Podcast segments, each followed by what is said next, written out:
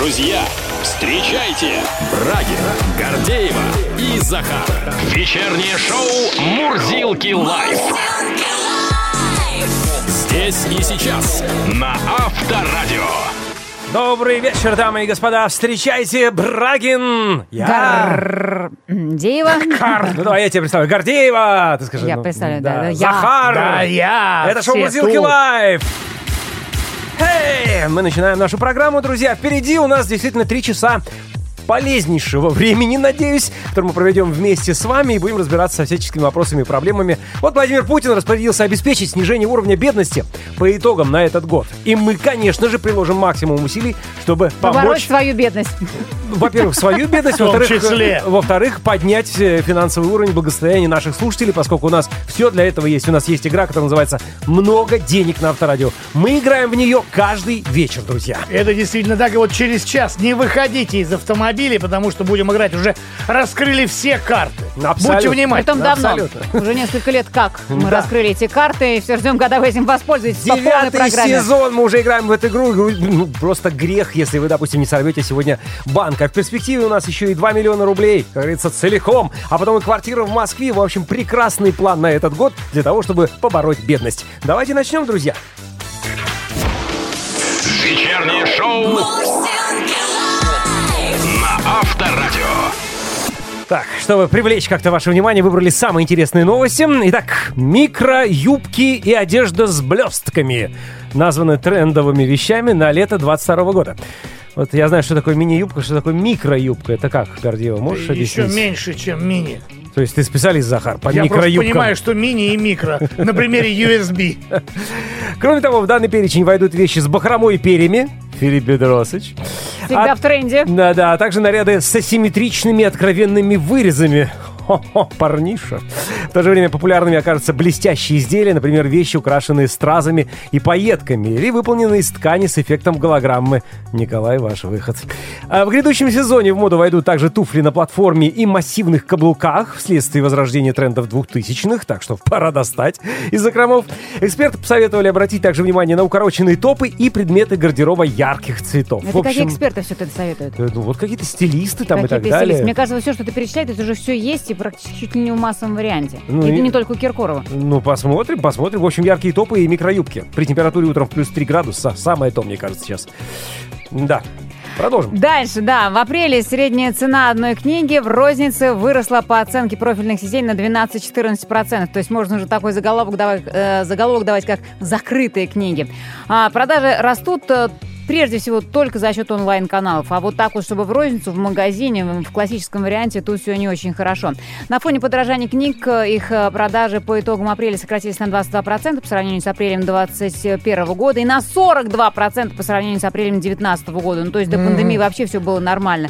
Вот, ну, понятно, что там все значения разнятся от того, какой магазин э, рапортует, насколько он честен, скажем так, перед статистикой, перед э, э, пользователями. Но в любом случае сегодня с этим вопросом будем Ну, разбираться. естественно, когда спрашивают, у вас книги покупают. Конечно, у нас Конечно, покупают, на что он мы- разбирают просто, как горячие пирожки разлетаются. Ну, а тем временем э, наступило тепло, и мы помним, что Где? действительно, что действительно был же момент, когда начали замерз. отключать отопление, было действительно а, тепло, но люди, что вполне логично, на- начали активно пользоваться велосипедами, самокатами, другими э, средствами, которые движутся, средства инди- индивидуальной мобильности, и э, возникает резонный вопрос, а где же хранить все эти разноколесые Знаешь, чудеса? Мне кажется, все это хранится и зимой в том числе, и без сезона. Ну так вот, самый логичный ответ на этот вопрос в подъезде или на лестничной клетке. Да, ну, абсолютно. то, что делает 99, я так полагаю, а, процентов людей, у которых нет э, гаражей или специальных Ну, там подвалов подвалов, каких-нибудь, да.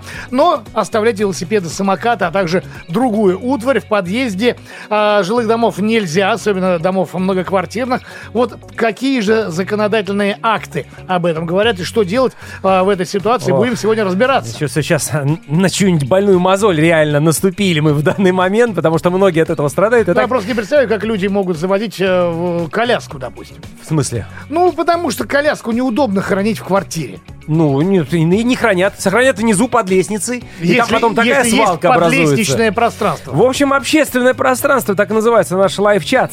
А с вами на площадке живут чистюли, минималисты или барахольщики, которые свое добро держат в подъезде? Мирно живете или ругаетесь? Как вы с ними боретесь? И какой хлам вас особенно бесит и мешает вам жить? Плюс семь девятьсот пятнадцать четыре пять девять двадцать двадцать. Это наш единый номер. WhatsApp, Viber, SMS и Telegram. Вечернее шоу Давайте разбирать самые актуальные вопросы. Розничные продавцы сообщили о подорожании книг в апреле минимум на 12-14%. Средняя стоимость одной книги составила от 439 до 615 рублей, в зависимости от магазина. Ну и, увы, по некоторым данным, продажи книг в связи с этим сократились. Впрочем, давайте разбираться вместе с экспертами. У нас в данный момент на связи директор департамента по стратегическим коммуникациям издательской группы «Эксмо АСТ», член Российского книжного союза Екатерина Кажанова. Екатерина, добрый вечер. Да, добрый вечер. Добрый вечер. Здравствуйте. А, Екатерина, ну вот по вашим данным, насколько подорожали книги? Ну, э, мы считаем, что книги по нашим оценкам подорожали в пределах 20% с начала года. Там просто, ну, многие позиции отличаются друг от друга, да. А, то есть, если мы говорим там про какие-то цветные, дорогие книги. Ну, на мелованной бумаге и так далее, На мелованной бумаге, да, с цветной печатью. А, вот, э, соответственно, поэтому в пределах 20%. На некоторые позиции меньше, а, там, ниже динамика роста цены, там, на 10%, скажем. Поэтому вот, ну, Ну, это с понятно. начала года. Ну, Да. давайте еще раз обрисуем, в связи с чем это происходит. Вдруг кто-то еще не в курсе, что происходит сейчас э, в этой отрасли. Да, но дело в том, что мы, как издатели, столкнулись с ростом себестоимости производства, которое зависит от того, что подорожала бумага. Причем, а, да, с одной стороны, есть то, что отказались от сотрудничества с российским рынком ряд европейских поставщиков мелованной бумаги, да, в связи с этим там мелованная бумага используется в обложках практически всех книг. А, но и наши российские поставщики а, бумаги, да, производители, вернее, а, также повысили цены и продолжают анонсировать а, повышение цен. То есть, э, ну там, не знаю, бумажный комбинат Кама, крупнейший, один из лидеров отрасли, да, в начале года поднял цену на 25%, в прошлом году на 30%, а сейчас опять на 15%. Поэтому... Хорошая а, динамика. Да. да, да, да. Да, поэтому, соответственно, для нас, как издателей, рост себестоимости растет, но мы стараемся цены удерживать, потому что понимаем просто, что а, дороже у нас а, не будет спроса, и читатель просто не Просто готов будет Не будет платить. покупать. Но, тем не менее, Да. уже сейчас есть такой момент, что упали продажи по... э, упали продажи книг в последнее время? Ну, смотрите, мы можем, а, как бы сказать, по объединенной розничной эм, а, сети «Читай город буквоед» а, общие продажи в натуральном выражении не снизились. Да, с, э, к, а, мы не видим какого-то снижения, которое бы не отвечало сезонности. То есть какого-то такого, знаете, резкого спада, что раз вот упала И люди А, перестали принципе, покупать книги. Есть сезонные да. с- снижения? Да, сезонное снижение, которое как раз вот э, в мае, к лету у нас самый высокий сезон, это к сентябрю, к началу Ну, это понятно. Ну, года. понятно, почему. Да-да-да. Ясно. Да. Вот, поэтому такого вот, знаете, катастрофического. Мы считаем, что ряд, как бы, э, вы понимаете, там э, розничная торговля, она очень неоднородная, да, и есть просто ошибки менеджмента, потому что нужно реагировать на изменяющуюся ситуацию, гибко управлять и ассортиментом и всем остальным, и просто есть а, ошибки в менеджменте, потому что достаточно сложно продавать книги. Понятно. Понятно. Но это же не 20-й год, все-таки там-то вообще была сложная ситуация, когда книжные магазины были закрыты. Тогда же выбрались. Да. Сейчас что будете делать? А, смотрите, сейчас мы считаем, что ситуация, ну, мы даже ее характеризуем как, ну, стабильную, да, Мгм. как бы, э, но мы видим, что возможен дефицит книг к сентябрю как раз-таки из-за проблем с бумагой вымывается ассортимент. То есть у нас были, скажем так, напечатаны впрок многие тиражи, да, то есть мы как раз-таки пытались экономить на том, что печатали большие тиражи, потому что тогда себестоимость единицы продукции, она ниже, вот, но сейчас видим, что из-за там вот запчастей, материалов, там, краски и прочее, сокращается, становится еще дефицит полиграфических мощностей. У нас есть опасения по поводу дефицита книг на как Мгм, раз вот а, возросшем спросе осенью. Вот это мы по поводу этого обеспокоены и будем какие-то ну, искать решения там. Ну, На серую бумажку перейдем. Как были времена, да, были. Да многие уже, по-моему, давно перешли. Да. Екатерина, вот смотрите, ряд экспертов говорят о том, что продажу книг нужно ставить в более льготные условия, ну, там, допустим, снижать арендную э, плату для книжных магазинов, что-то еще, или в противном случае народ вообще откажется от э, «любите книгу, источник знаний». А, Вы поддерживаете такую историю? Или проблема продавцов э, не очень близка вам? Ну, смотрите, нет, ну, конечно, нам близка проблема продавцов, мы все тут связаны, и, безусловно, а, книжные магазины являются, ну, в том числе, так сказать, такими культурно-досуговыми центрами, где проходят встречи с авторами, и где можно прийти ознакомиться с новинками, не обязательно их покупая, да.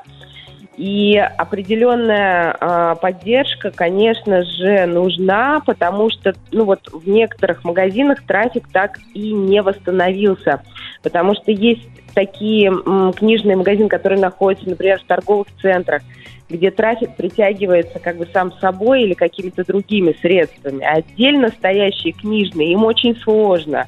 Так же, как в свое время отдельно стоящие кинотеатры, да, столкнулись с целым рядом сложностей. Это вот все, ну вот похоже. Поэтому, безусловно, какая-то поддержка книжным нужна, потому что а, но здесь все в комплексе. Нам нельзя полностью там рассчитывать на какую-то поддержку. Мы должны быть эффективны, мы должны, ну, э, если мы э, грамотно работаем там э, с, ну, со всеми средствами маркетинга и всего остального, сейчас то, что требует поддержки, безусловно, это детское чтение, потому что сегмент детской книги, он немного сократился, и э, здесь вот программа детского чтения, которая сейчас лежит на рассмотрении в правительстве, никак уже там, не знаю, мне кажется, лет пять уже ее пытаются принять. А, вот если бы как-то ее приняли... Уже и, было бы э, хорошо. Да, и, Екатерина, например, давайте тогда о детском чтении, об этом как бы отдельная история. Мы э, Да. по- поговорим в- реально отдельно и в нашем эфире в том числе. А сегодня спасибо вам большое. Директор департамента по стратегическим коммуникациям издательской группы «Эксмо» АСТ, член Российского книжного союза Екатерина Кожанова. Да, ну, Спасибо. Олег, спасибо. Мурзилки live! Live чат. Вот у меня, э, кстати, сосед раньше убирал свой велосипед. Он ярый велосипедист, да, но убирал на зиму хотя бы, чтобы не стоял он в А тамбуре. куда, прости? Ну, куда-то он, я не знаю, в Ага. гараж отвозил, ну, куда-то убирал. Его не было. А сейчас так, знаешь, как-то... Гараж ну, никто продан. ничего не говорит, и велосипед стоит круглый год. Он тебе мешает. Слушай, ну как бы ну, я за то, чтобы наши уважаемые, ну, тамбуры были более-менее свободны. Ну как бы это не место для хранения. Вот о Ну, а ты с- где хранишь велосипед свой? В подсобке. Который ты отжал есть в подъезде. Знаете что, это уже Ты другой вопрос. отжал в Это подъезде, другой да. вопрос. И Давайте... тем самым лишил твоего соседа почитаем. возможности там хранить свой велосипед. ты А теперь зануда, на него Гордеева. это ты зануда. Он его убирал до этого. Он его А ты убирал. его а убрал подсобку, перестал. которую отжал. Итак, сегодня на повестке дня поведение Брагина, а также иных Нет, сегодня поведение ваших соседей, что у вас на площадке вообще, кто у вас там, чистюли, минималисты, барахольщики, что они хранят в подъезде, как вообще у вас в тамбурах, есть где место протиснуться или все-таки бардак полный? Лена и. Чехова начинают. Наши соседи хранят на площадке урну с прахом кого-то из своих родных. В смысле? Ну, просто так, в углу стоит. Регулярно ее перетряхивают какие-то залетные хлопцы. Очевидно, ищут закладки. Как не очень приятно, по правде сказать. На просьбу убрать никак не реагируют. Знакомство с факерами это напоминает, по-моему, да? Какой-то фильм такой был, помните, там, где Конечно. по урну с прахом там тоже туда-сюда Ну, это, мотали. конечно, странная такая система. да. Лена, Да. ну как-то даже не знаем, что сказать вам. Ну, не знаю, же вы же как-то живите с этим и дальше. Э, Челябинская область дальше на связи. У нас соседка иногда в подъезде хранит своего пьяного мужа. Даже не боремся, ржем всем домом. Так вообще, что это я написала в сообщении, у меня такая же Да мы история. знаем твоего мужа, он... э, Нет, не мой муж, А, у меня со- соседский муж, притом там а- один уже м, безвременно небесное, царство да. небесное, да, но второй поддержал эстафету и стал такими же методами действовать. Поднял упавшее знамя. Да, да, да, и тоже иногда Может лежит быть, в там подъезде. соседке что-то поменять? Э, наверное. Давайте следующее письмо, да. Итак, а у нас имеется в подъезде специальная кладовка. Называется она колясочная. Это написал нам Александр Геннадьевич из Тверской области. В представляю размер Это колясочный. прекрасно, да. Дело в том, что обычно они не очень большие, эти комнаты, а колясок большое количество, и там, ну, тоже такая свалка образуется, потом попробуй найди свою коляску. Сталкивались. Так, дальше без... под- А, Андрей. Мои соседи хранят велосипеды под лестницей. Очень раздражает. Я лично храню велосипед в квартире. По противопожарным мерам велосипеды в подъезде нельзя хранить. Ну вот у нас тоже долго под лестницей хранилось, пару лет вот этот бардак тоже э, сохранялся, пока в конце концов э, не навели порядок, вызвали там пожарных, и все это вот разом собрали и куда-то увезли. Надо пожарных вызвать, э, чтобы они проверили наличие этого, той самой подсобки, где ты хранишь велосипед. Захар, сейчас речь не обо мне. Сейчас речь о историях, которые рассказывают наши радиослушатели по поводу того, что у них творится на площадках.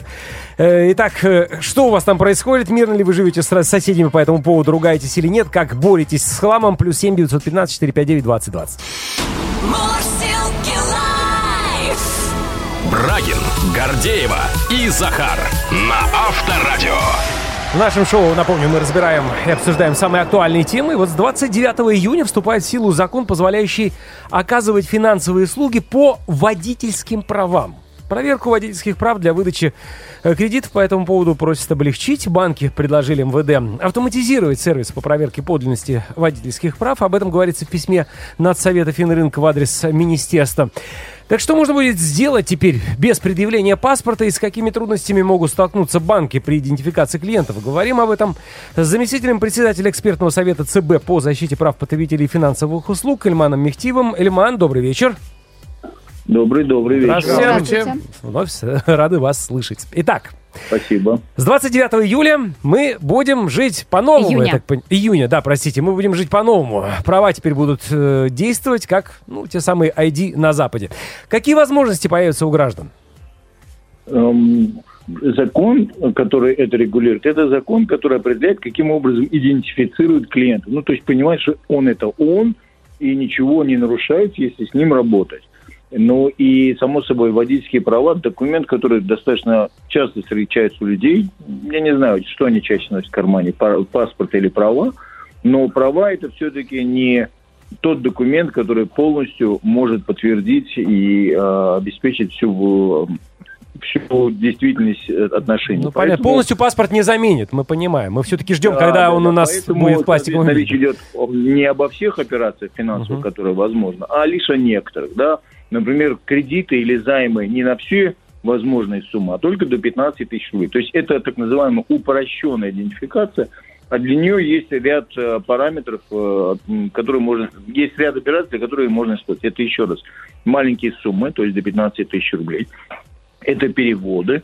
И э, при обмене валюты, э, надеюсь, помните, формально банки должны требовать документы, подтверждающие. мгм. Соответственно, вот говорят, давайте предъявите этот документ. То есть это, я бы сказал, временный шаг для того, чтобы проверить, насколько действительно это может снизить риски, с одной стороны, а с другой стороны, расширить спектр предлагаемых услуг.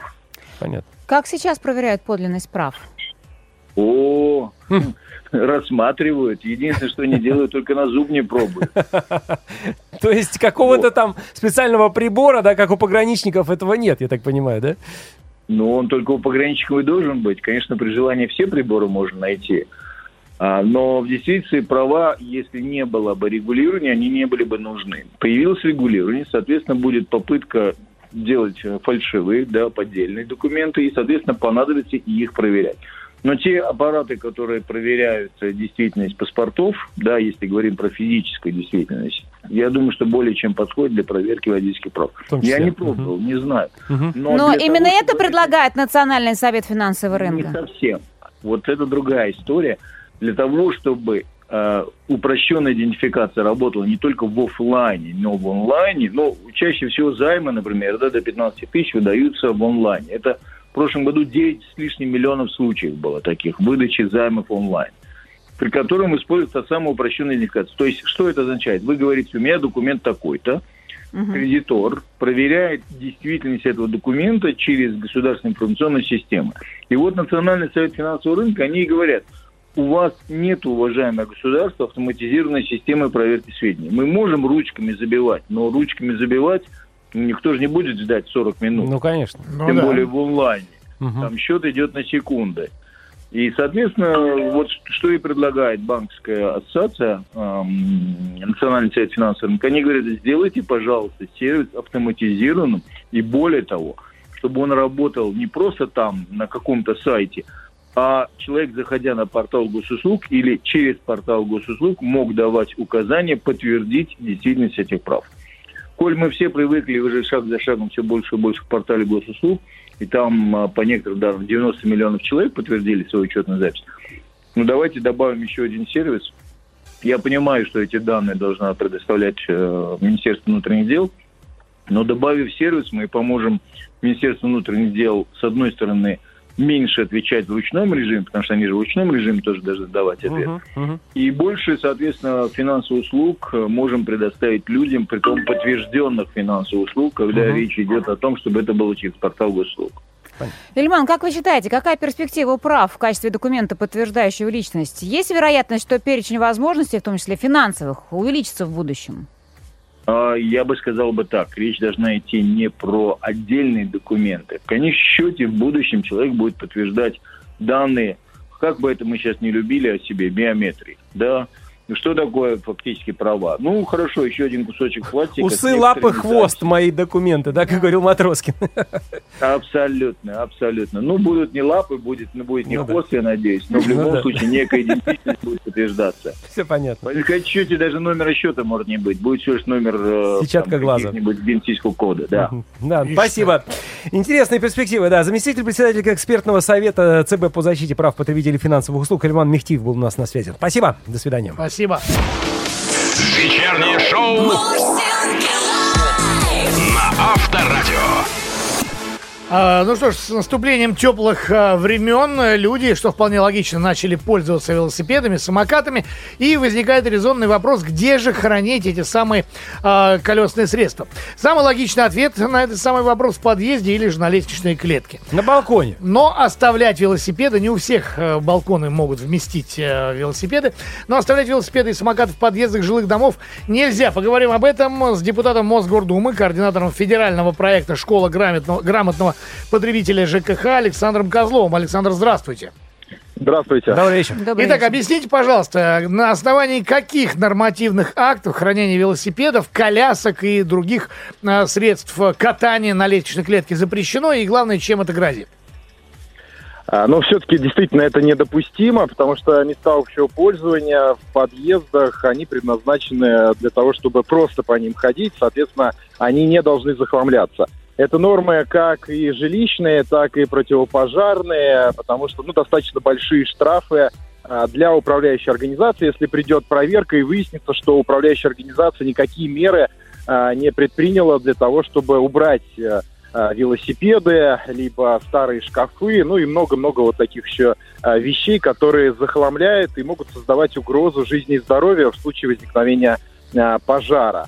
А, Поэтому здесь э, и в рамках плановых проверок и э, могут кто-то из соседей пожаловаться, такие вот недоброжелатели, назовем это так, да, которые э, э, придут с проверкой, наложат штраф на управляющую компанию, а это несколько десятков тысяч рублей, ну и могут на э, виновное лицо, если будет установлено это в среднем где-то 2-3 тысячи рублей. Ну, Вы знаете, я бы не стал э, в одну гребенку, по крайней мере, с точки зрения пожарной и безопасности, да и занимаемой площади, э, сваливать и велосипед, который, в принципе, занимает значительно меньше, чем тот же самый шкаф, про который даже спору никакого не должно идти, на мой взгляд.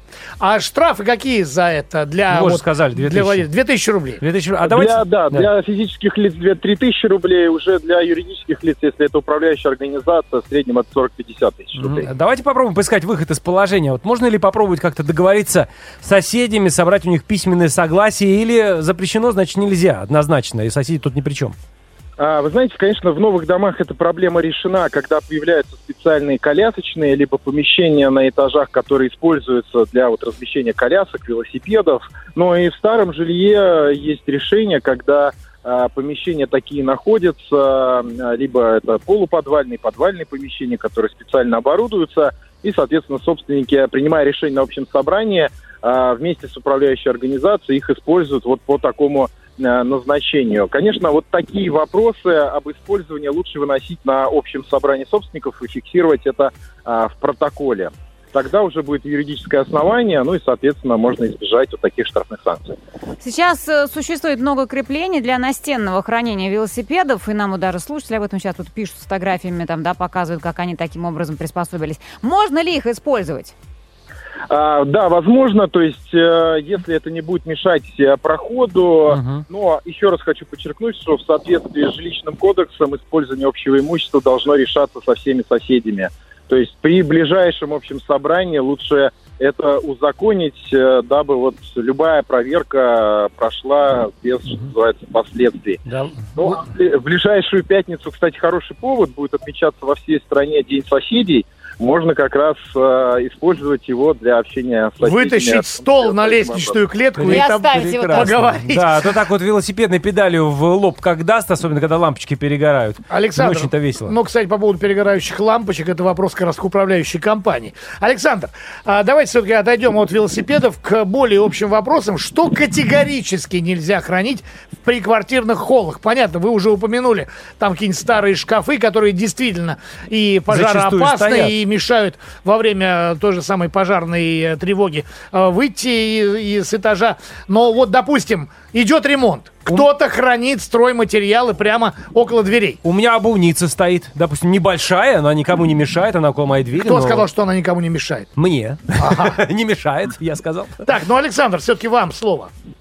Конечно, любые холодильники, бытовая техника, которая загромождает э, проходы, недопустимо. А, в том числе автомобильные шины тоже недопустимо. Я, может быть, даже кого-то расстрою, но вот сейчас э, ну, часто а, закрывают тамбурные двери а, Мгм. либо решеткой, либо отгораживая на несколько квартир. У нас вот такую закрыто, да. А, Двери, Потому что а, но нечего. еще раз хочу подчеркнуть, что подобные вещи должны решаться на общем собрании. Вот после этого это считается тогда Простите. легально, если такое решение принято. Александр, одно дело на общем собрании, но вот у нас, э, ну и у Гордеевой, собственно, да, у многих э, четыре Но это квартиры. конструктивом а, Тамбур, дома. тамбур перекрыт. но Мы на- говорим про а, то, что Прости. вход на этаж закрыт. Про это? А, Железная том дверь ставится. э, Не, вот, вот смотрите, да, конечно, если это предусмотрено проектом дома, и собственники ничего нового не возводят, никакие перекрывающие а, двери, дополнительные замки, то это допустимо. Но если вот э, проектом дома это не предусмотрено, это некая такая самодеятельность, то, к сожалению, Алекс- все это должно Александр, ну в проекте дома там стоит стеклянная дверь, мы же понимаем, мы о чем говорим, да, и зачастую все ставят железные двери вместо А стеклянной это для того, нарушение чтобы пожарной безопасности. огородить свой тамбур, да, ну потому что, ну, что тут будут лишние люди ходить. Но я так понимаю, что это тоже запрещено, по идее, даже по пожарным каким-то там инструкциям. Любые изменения, да, должны согласовываться как минимум со своей управляющей организацией начать. э, В последующем, если потребуется, это и жилищная инспекция. Ну, в общем, я понимаю, что все мы нарушаем. Все нарушают. По-хорошему, да. По поводу Ну, общего... до первого случая, да. Э, да, но в любом случае мы поняли, что лучше всего решать вопрос с управляющей организацией, а если хотите хранить велосипеды, то подвешивайте их на стену. Главное, чтобы Ну, они это тоже. не мешали никому с точки зрения прохода. А, спасибо вам огромное. Депутат Мосгордумы, координатор федерального проекта «Школа грамотного потребителя ЖКХ» Александр Козлов был на связи. До До свидания. свидания, спасибо. Мурзилки лайф. Чат. Ростов, Москва, Татарстан, Великобритания отовсюду пишут по поводу, значит, вот этих бытовых э, вопросов. Что, в Великобритании тоже? Тоже сейчас Есть бытовые вопросы? Бытовые вопросы по поводу того, где хранить всяческие там свои приспособления, которые в доме не очень умещаются, но где-то куда-то их нужно приспособить, а тут противопожарные меры, а тут соседи, а тут Ну, вот как-то что, мы давай. привыкли, что они же обычно в частных А вот домах сейчас живут. прочитаем.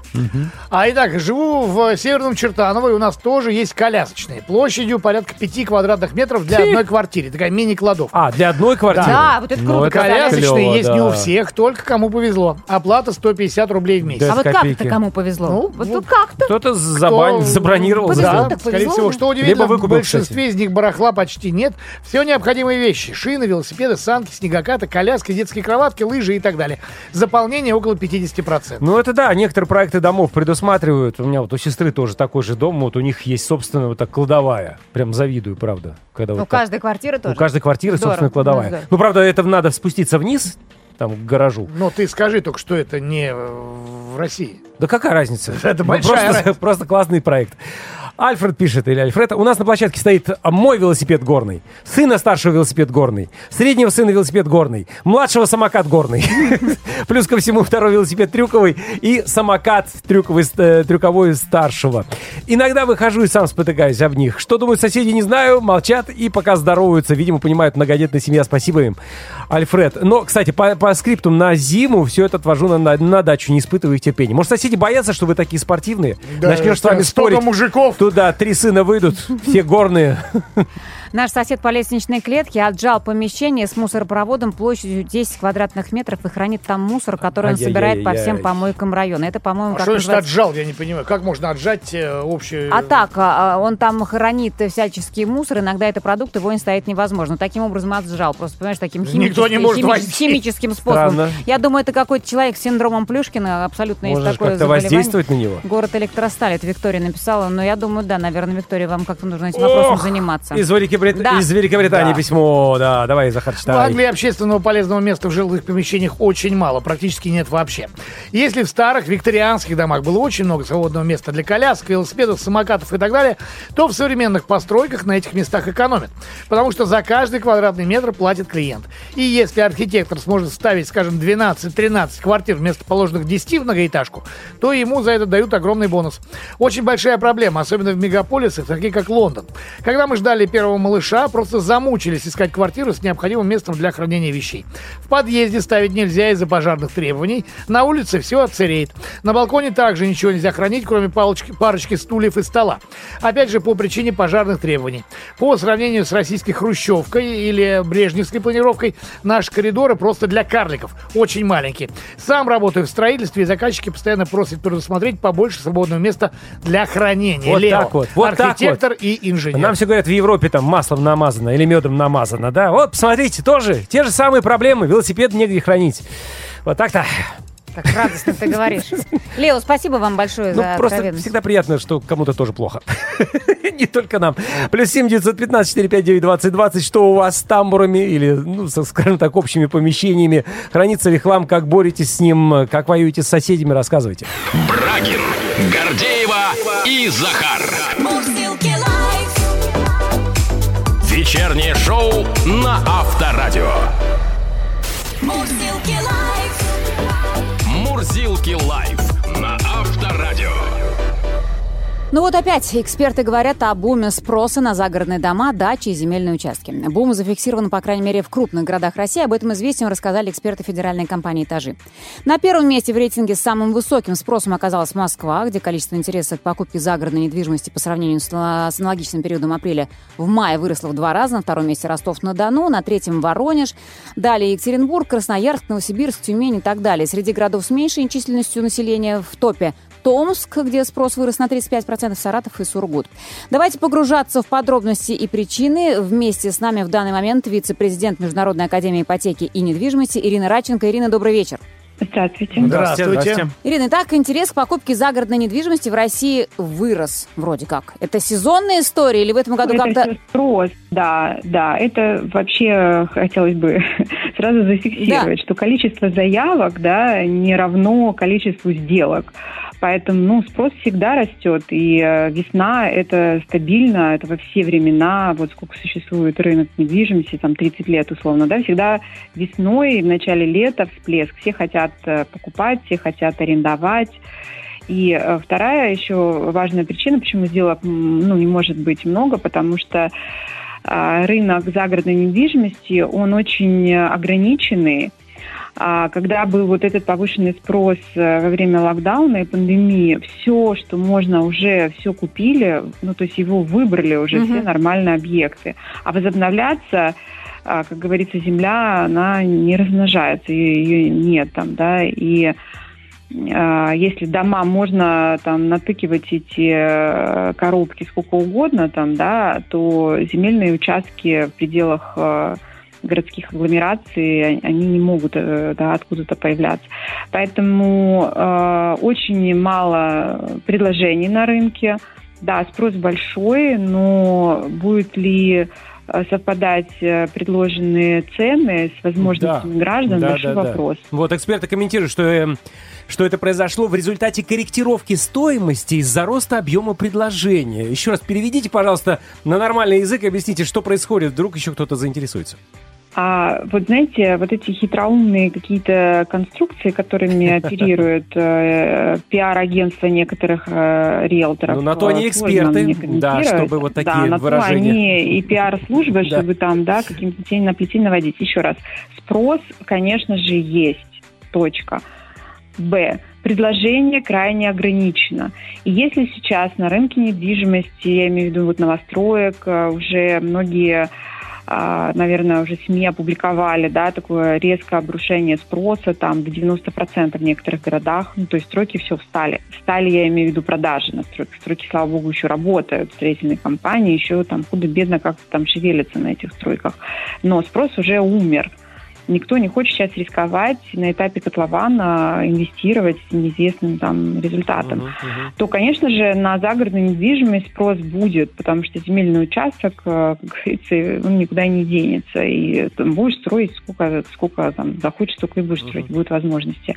Поэтому он более безопасен, да, и его можно пощупать сразу. Поэтому спрос э, туда перекочует сейчас, да, людей, которые бы хотели как-то улучшать свои жилищные условия. И самое главное, у них есть финансовая возможность для этого. Потому что улучшить э, свои жилищные условия, я думаю, хотят каждый второй россиянин. А вот и если у него для этого, знаете, совпадало бы желание с возможностями, как там в известном фильме. Да, Ирина, скажите, пожалуйста, некоторое снижение ипотечных ставок сделало загородную недвижимость более доступной? Нет, потому что 9% э, это льготная ипотека только для покупки новостроек. На все остальное это 14-15%. Спасибо большое. Вице-президент Международной академии ипотеки и недвижимости Ирина Раченко была у нас в эфире. Всего доброго. Счастливо. Спасибо. Мурзилки лайф. Мурзилки лайф. Ну а пока еще одна актуальная тема. Таксистов проверят на профпригодность. Законопроект о регулировании перевозок внесли в, Гос- в Госдуму. Из документа следует, что водитель должен знать, где находятся вокзалы, аэропорты, школы и университеты, театры и музеи, а также больницы, стадионы и госучреждения. Представляете? Таксисту нужно будет пройти аттестацию, а в случае неудачи его не допустят к работе с пассажирами. То есть фраза «дорогу покажешь» навсегда уйдет из нашего лексикона. На каких условиях хотят проводить аттестацию, сколько водителей в результате могут лишиться своей работы, пристаем с вопросами э, к вице-президенту международной... О, нет, простите, к вице-президенту Национального автомобильного союза Антону Шапарину. Антон, добрый вечер. Да, приветствую. Ну что, привет. международный, Добрый. кстати говоря, автомобильный союз тоже неплохо. Да, Антон, Лучше бы сразу межгалактический. ну Тоже ты- верно. Что ты сразу со вздоха начинаешь беседу с нами? Вот можешь предположить, как будет проходить экзамен и кто должен тестировать водителей и таксистов? Ну, э, это хороший вопрос, на самом деле. Э, Забавно, что журналисты в огромном-огромном законопроекте про такси увидели вот такую маленькую прям веточку э, на огромном дереве. Причем Нет, мы все аспекты постепенно, постепенно изучаем. Все Да. аспекты. Вот сейчас вот этот аспект. эк- Экзамен этот только э, часть, да, и часть, которую мне кажется, что нужно допиливать, потому что непонятно, кто его принимает, что такое УД и что такое неуд, вот, э, как он проходит. Э, закон пока это э, не раскрывает, а значит, нужно будет либо подзаконный акт, либо поправки ко второму чтению. Но главное, что в целом э, работа, наконец-то, над этим законом, э, значит, в полную э, силу, и есть надежда в Комитете по транспорту, мне говорили, что э, они могут успеть вот в эту сессию Госдумы его принять. А это значит, что для нас, для пассажиров, например, э, мы же тоже пассажиры все. Мгм, да, да, да, э, конечно. Для нас а, появится э, обязательно страховка на время поездок. Не как сейчас добрая воля там агрегатора, например, а у остальных э, ее может и не быть, этой страховки, а обязательная. То есть это будет включено в стоимость поездки, да, соответственно? Ну, а как же? Ну, я так предполагаю. Да, да, да, да. Оно будет включено, безусловно, в стоимость поездки, но главное, что э, э, такие страховки, они есть уже на других видах транспорта, например, в автобусах. Э, а Да? здесь появится... э, Да, конечно, и на самолете и так далее. Э, Вот. Я про А здесь автобус не знал. появится... Вот, Прости, а здесь появится и на такси. Э, И там до двух миллионов рублей. А не только как по ОСАГО сейчас три слезинки котика. Вот, а это во-первых. Во-вторых, э, появятся требования к водителям дополнительные. И это не только знание э, дорог, но и, например, отсутствие судимостей, отсутствие большого количества штрафов ПДД э, и так далее, и так далее. Вот, но и водители получат себе э, бонусов. Э, водители получат э, э, ограничение количества такси в регионе, э, которое будет устанавливать региональная власть. Так. А это интересно. значит, я э, не, не устаю э, шокироваться. Каждая поездка моя по регионам показывает, что у нас такси стоит э, дешевле, э, чем использование общественного транспорта. Абсолютно. Особенно Вот. если едешь компанией. Да, если ты едешь уже два человека, это а, паритет по ценам, а три человека это сплошная выгода. Но это ж неправильно, да? Такси это персональный транспорт, это машина, это услуга человека. А, вот, Антон, конечно, это неразумно. Не хочу тебя Вот, обламывать, прости, пожалуйста. тарифы тоже будут Я понимаю, что ты сейчас про весь закон про так- о такси хочешь э, рассказать нам подробно. У нас не очень много для этого времени. Давай вернемся все-таки к этим краеведческо-географическим курсам. Неужели действительно водитель должен будет их проходить и за чей-то счет банкет-то? А, Ну, э, я не думаю, что курсы. э, Мне представляется, что это было бы разумно, как организовать. Когда э, я устраивался на работу в такси, я проходил тест для Да. того, чтобы работать э, в Комфорт Плюсе. А, И тест включал в себя там ряд а, вопросов э, на там общее понимание того, как нужно общаться и так далее. Мне кажется, что было бы разумно это организовать вот как, каким-то подобным же образом, да, с тем, чтобы человек понимал, где э, север, а где юг, да, где в Москве какие-то основные точки протяжения трафика. Э, И нужно, конечно, отсеивать водителей, которые не справятся, потому что водителей сильно-сильно больше, и на фоне кризисной ситуации становится еще больше, чем даже там машины, чем спрос на водителей. И это в том числе э, во многом избивает цены. Э, Поэтому э, действительно худших нужно э, отсеивать. У Оставлять нас за бортом. есть вполне себе аль- альтернативы. Антон, да, а- Антон, они подожди, пожалуйста. Но север-юг прекрасно, но сейчас у всех есть навигаторы. Для чего? А Ну, вот, а вот нет, а вот, э, а вот нет. У нас ты удивишься, но и, и вы, может быть, все удивитесь.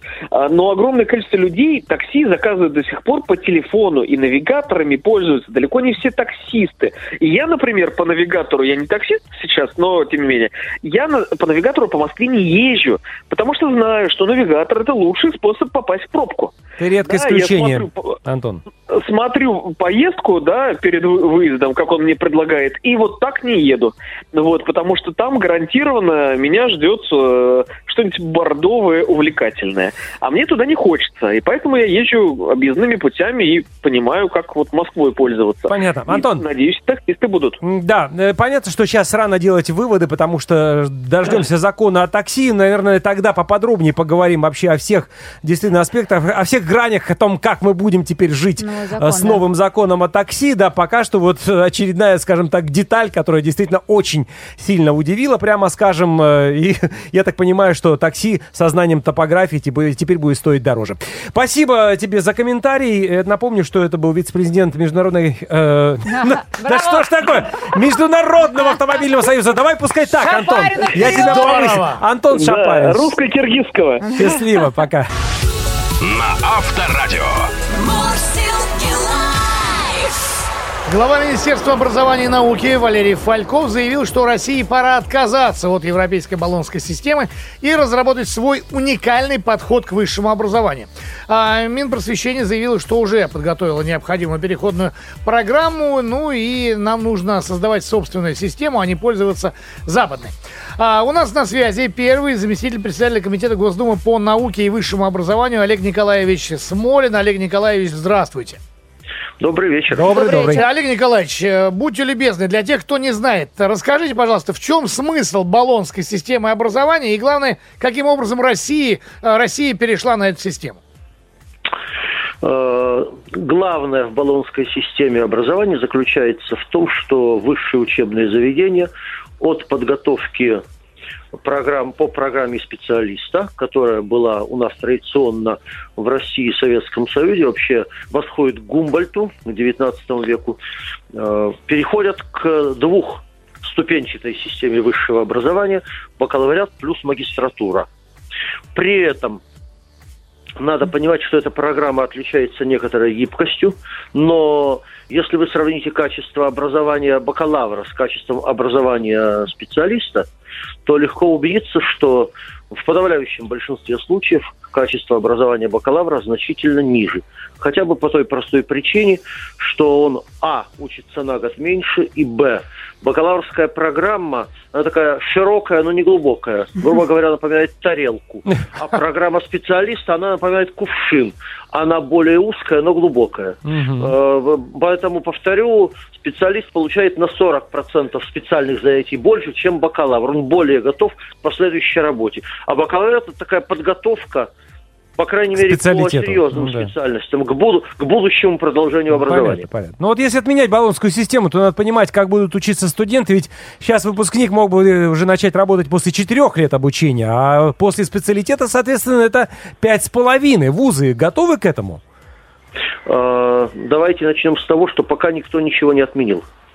И точно тем, кто в этом году будет поступать в высшие учебные заведения, они будут поступать по, по прежней системе. Другое дело, я надеюсь, но гарантировать этого не могу, что, как это мы предлагали нашими законопроектами, при желании человек с бакалаврской программы сможет перейти на программу специалиста для того, чтобы получить более глубокое образование, быть более подготовленным к будущей работе.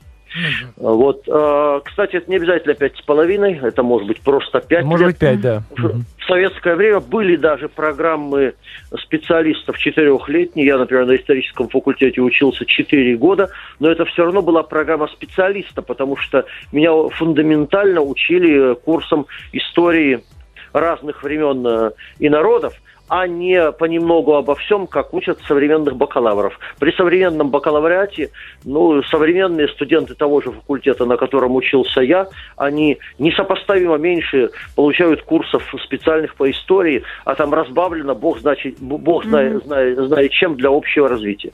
Олег Николаевич, еще немножко к истории вопроса. Надо ли понимать, что появление ЕГЭ в нашей стране, об отмене которого тоже уже заговорили в Госдуме, это тоже в свое время следствие перехода на Болонскую систему? Нет.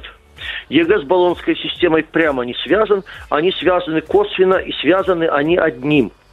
А, дело в том, что и ЕГЭ, и Болонская система, они облегчают задачу тем, кто хочет работать за рубежом или, как минимум, в международных компаниях. Ну, быть на территории нашей страны, например, дистанционно. Да? Почему ЕГЭ? Потому что из, э, скажем, моей Сибири ребята приезжают в Москву, Питер.